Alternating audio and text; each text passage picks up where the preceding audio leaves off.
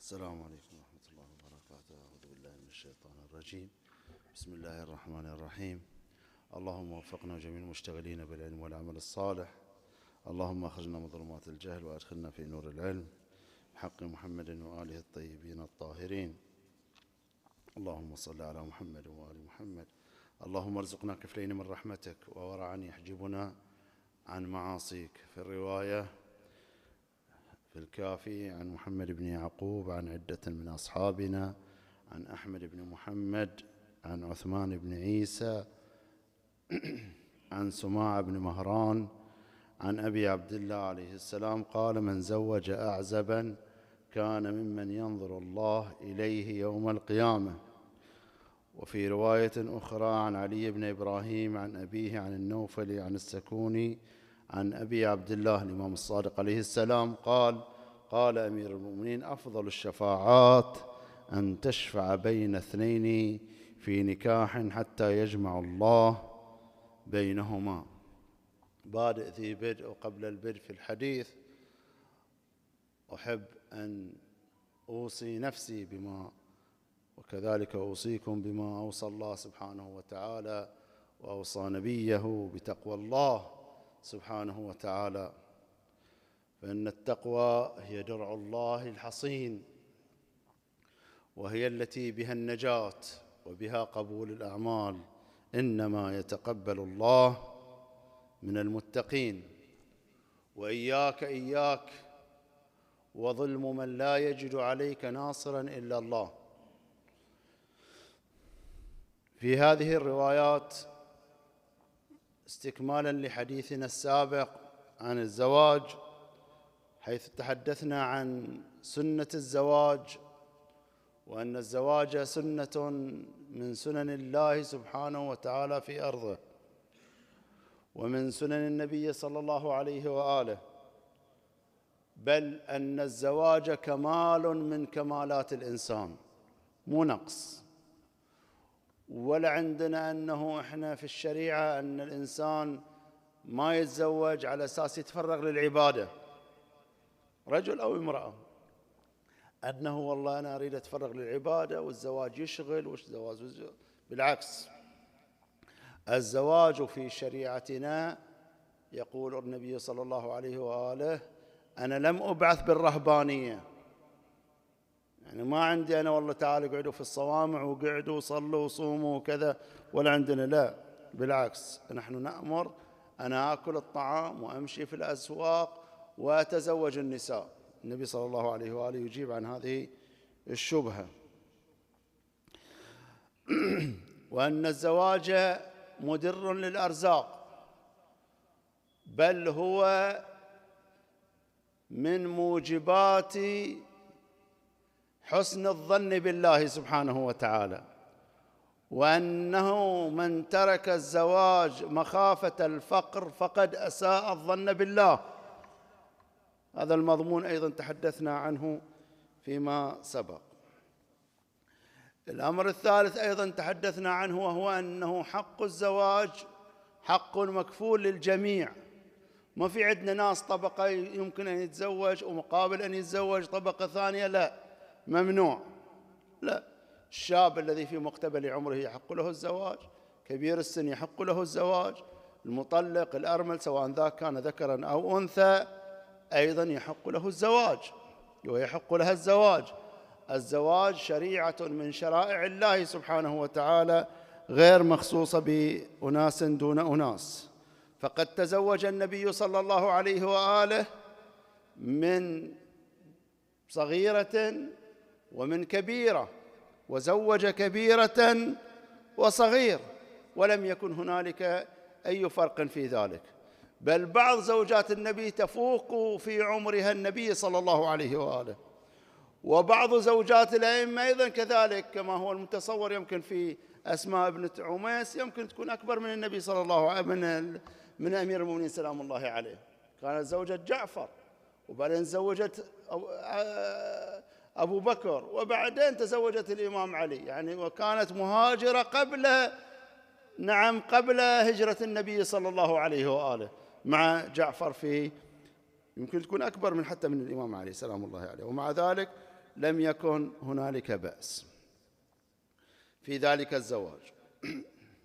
وكفل محمد بن أبي بكر وربى محمد بن أبي بكر وما أدراك. ولا ينبغي للمؤمن أن ينال أو المؤمن أن ينال من أعراض الناس، فينبغي للإنسان أن يشتغل بنفسه وبهموم نفسه. ليش تتوكل فلان راح وفلان جاء وفلان تطلع على الناس؟ خلي الناس في حالهم، تزوجت خلي تتزوج، تزوج الرجال خليه يتزوج، ماكو أي مشكلة في مسألة الزواج.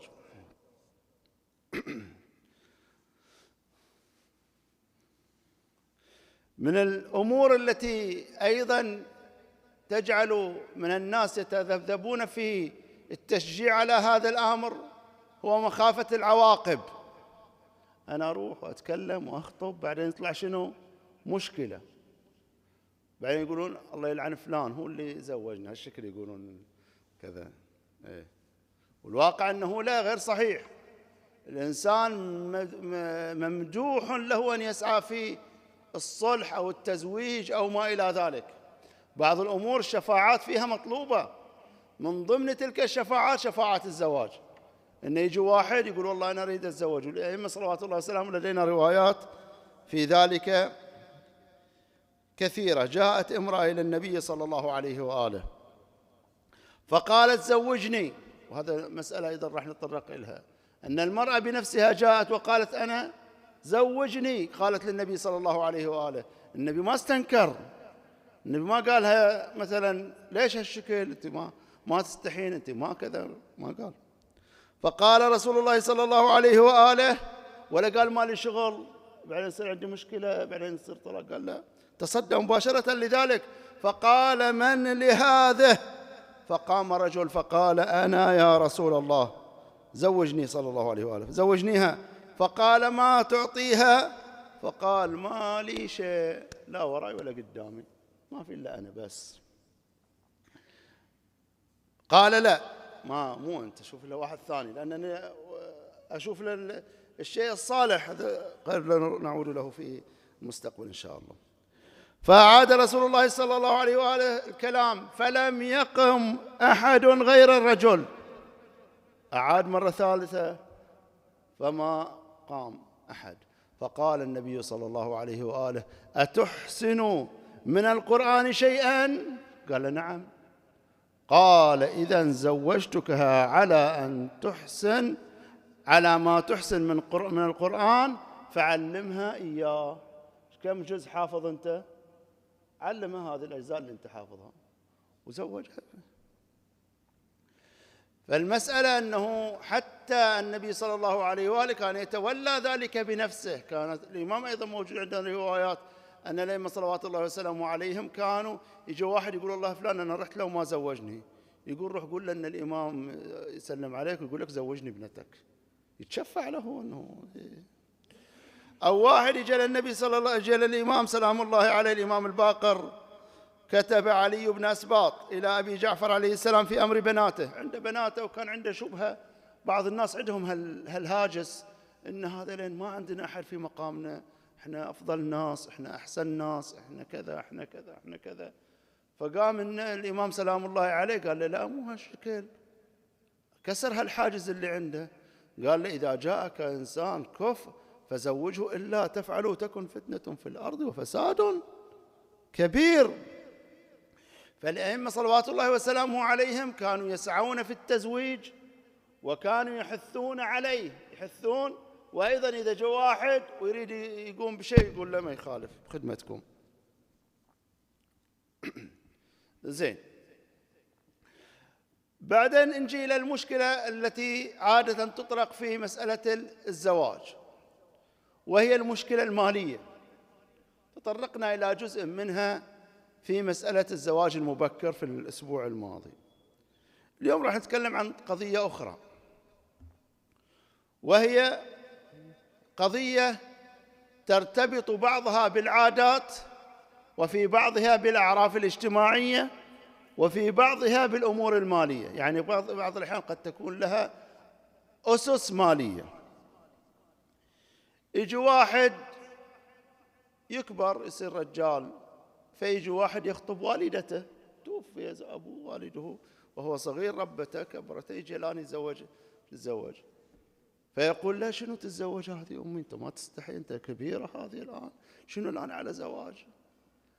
او الاب تموت زوجته فيبقى من دون من دون زوجه، يريد يتزوج يقولون له انت كبير، شلون انت الحين هالشكل، انت شلون تجيب لنا اولاد؟ اولادنا احنا اولادنا الان بيتزوجون، انت بعد تجيب تروح تجيب لنا اولاد قد احفادك، شنو هذا الكلام شنو؟ فيقعدون يمنعون، يحاولون ان يمنعون ذلك الزواج.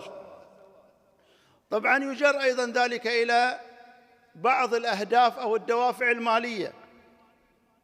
قد يكون هذا الاب، قد تكون تلك الام ذات ثروه ذات اموال، فيجعل ذلك حاجز، يقول انت تروح تتزوج الحين، خو ما يخالف بنزوجك، نزوجك واحده عمرها مثلا سبعين سنه ثمانين سنه، زين؟ يقول لهم لا انا اريد واحده اصغر من هذا، ما يصير. يقولون لا، على اساس نضمن انه ما تجيب اولاد، لازم تجيب واحد ما تجيب اولاد، او يروحون يدوروا واحده ما تجيب اولاد. ليش؟ على اساس لا يجيبون اولاد ويشاركونا في وين؟ في الميراث. وكانهم يحكمون على ابيهم بماذا؟ بانه خلاص انتهى.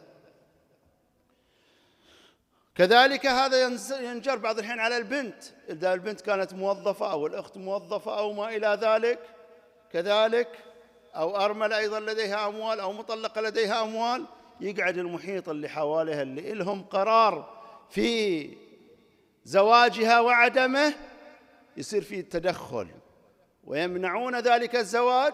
طبعا ما واحد يعطيها هالشكل على قولتهم مستقيم مباشر، انه والله لا لاجل الاموال، يحاول يلف ويدور يلف ويدور يلف ويدور، ويذكر من الاسباب وين؟ انه هذا ما عنده شيء، ليش بيتزوجها هي؟ اكيد طمعان في فلوسها.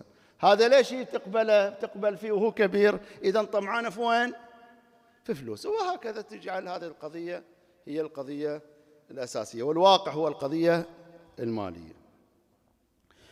اولا هنا لابد ان نقف ان من البر بالاب، من البر بالام، من البر بالوالدين هو تنفيذ هذه الرغبه لهما. يعني من البر الإنسان بأبيه أو بأمه إذا احتاج إلى الزواج أن يزوج أباه وأمه أو والدته، ماكو فرق الأم والأب. يقول الرواية موجودة في التهذيب عن محمد بن مسلم عن أحدهما قال: لما زوج علي بن الحسين عليه السلام أمه مولاه، يعني الإمام علي بن الحسين زوج والدته لمولاه. طبعا والدته مو والدته النسبيه، وانما التي اشرفت على تربيته وعنايته به وكذا. وتزوج هو من مولاته، يعني هم زوج امه من مولاه، وهي وهو ايضا تزوج امه من امائه مولاته. فكتب اليه عبد الملك كتابا، ارسل اليه حاكم ذاك الوقت، والإمام زين العابدين مشهور زعيم كبير من بني هاشم، شلون تقدم على هالإقدام؟ تزوج والدتك أو تزوج تتزوج أنت من أمه، أمه خليها ملكك خلاص، ليش تت... ما عندهم يعني التنزل إلا أن تتزوج أمه، هذا استنقاص. فكتب إليه عبد الملك كتابا يلومه فيه ويقول: قد وضعت شرفك وحسبك، شنو انت تنزل روحك تتزوج كذا؟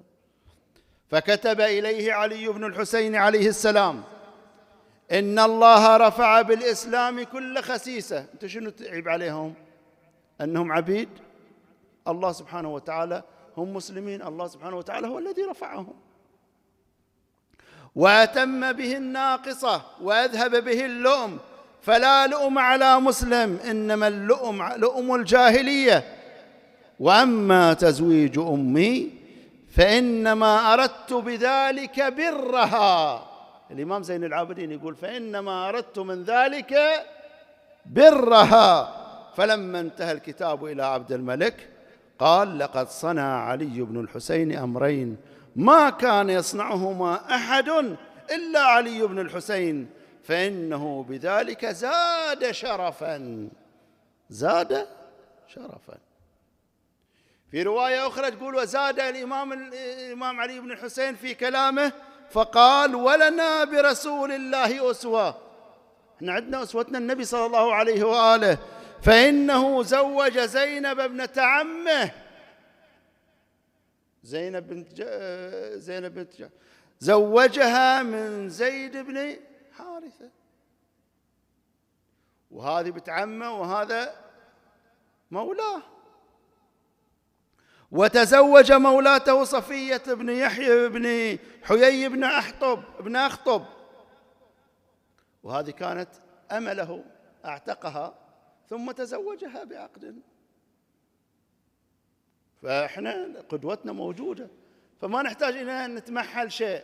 فالأمر الأول هو أن نعلم أن ذلك لا ينقص شرفا، بل يزيد الإنسان شرفا، أنه استطاع أن يبر والديه أباه وأمه.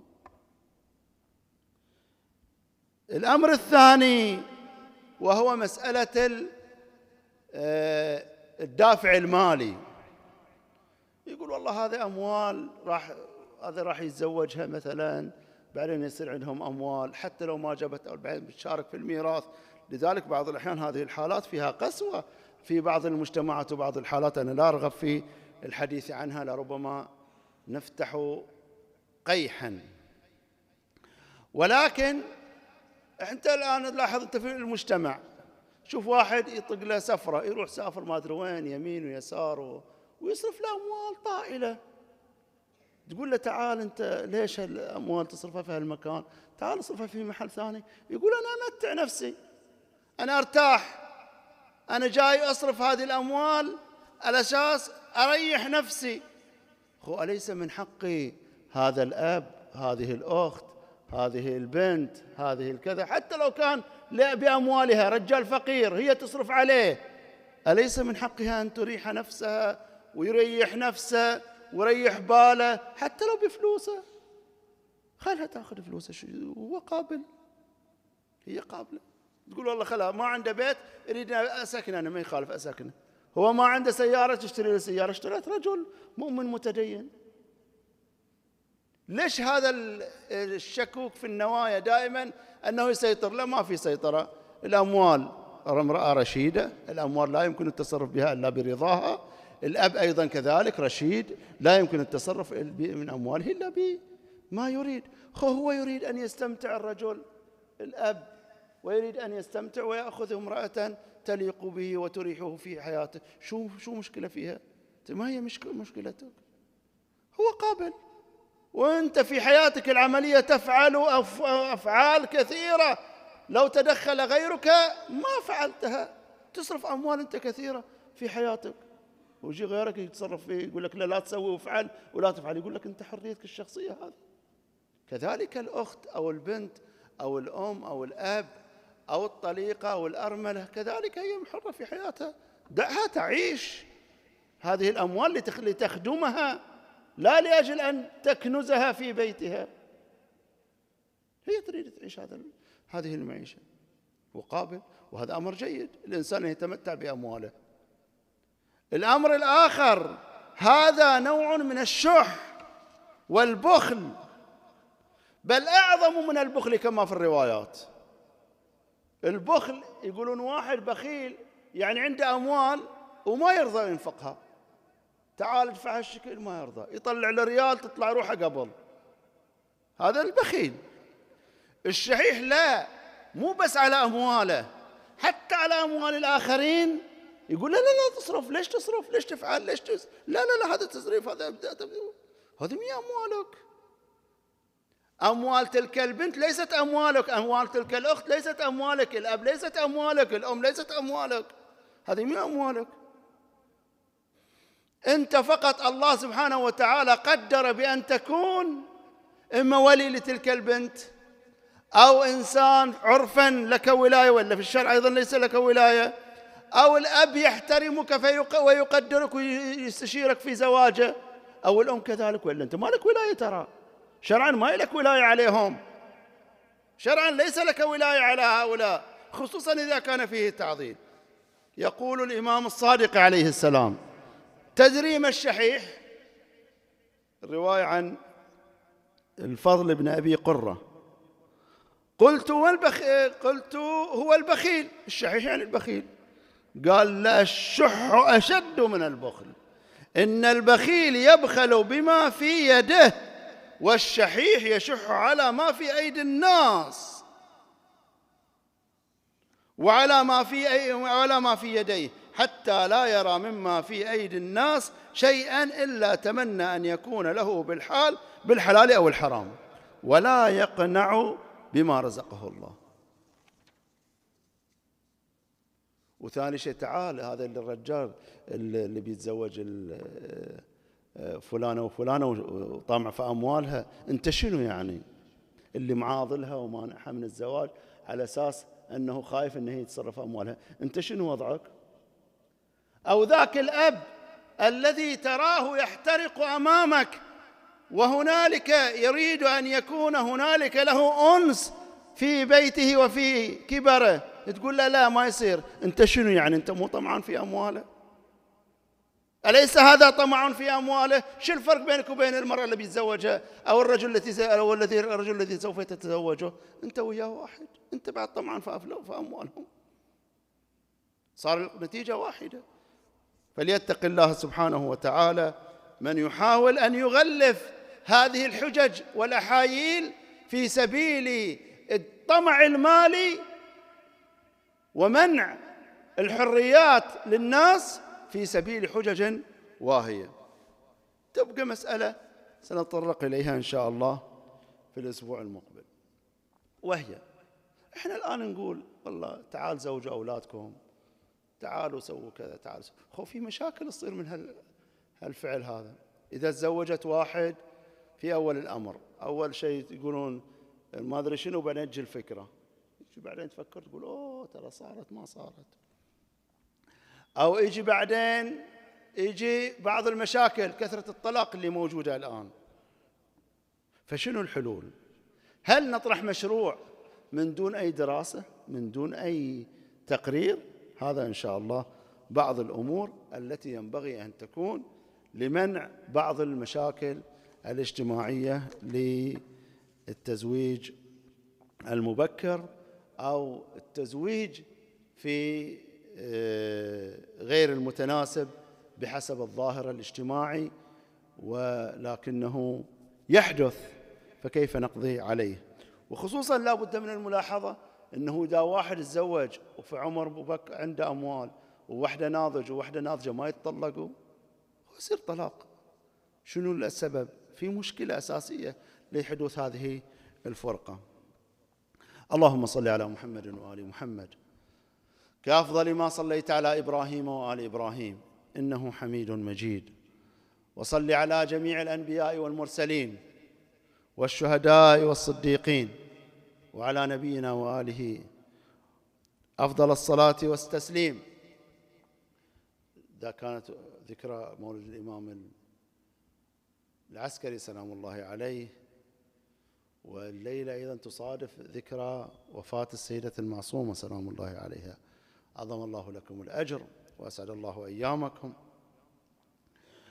وأسأل الله سبحانه وتعالى أن يرحم أمواتنا وأمواتكم، ويشفي مرضانا ومرضاكم، ويدفع عنكم وعن أهلكم وأولادكم السوء والبلاء وفتن آخر الزمان، إنه سميع مجيب. أسأل الله سبحانه وتعالى أن يشفي كل مريض، وأن يشبع كل جائع، ويكسو كل عريان، ويفرج عن كل مكروب، ويشفي كل مريض، ويسد فقرنا بغناه، ويفرج عن المؤمنين يا رب العالمين. في هذا اليوم العظيم لا تنسوا المؤمنين من الدعاء، من يحتاجون دعاءكم لموتانا وموتاكم ومن مات على الإيمان، وإلى أرواح العلماء والشهداء والصالحين ومن لا ذاكر له، ولشفاء المرضى وقضاء الحوائج وفكاك الأسرى. رحم الله من قرأ الفاتحة مع الصلوات.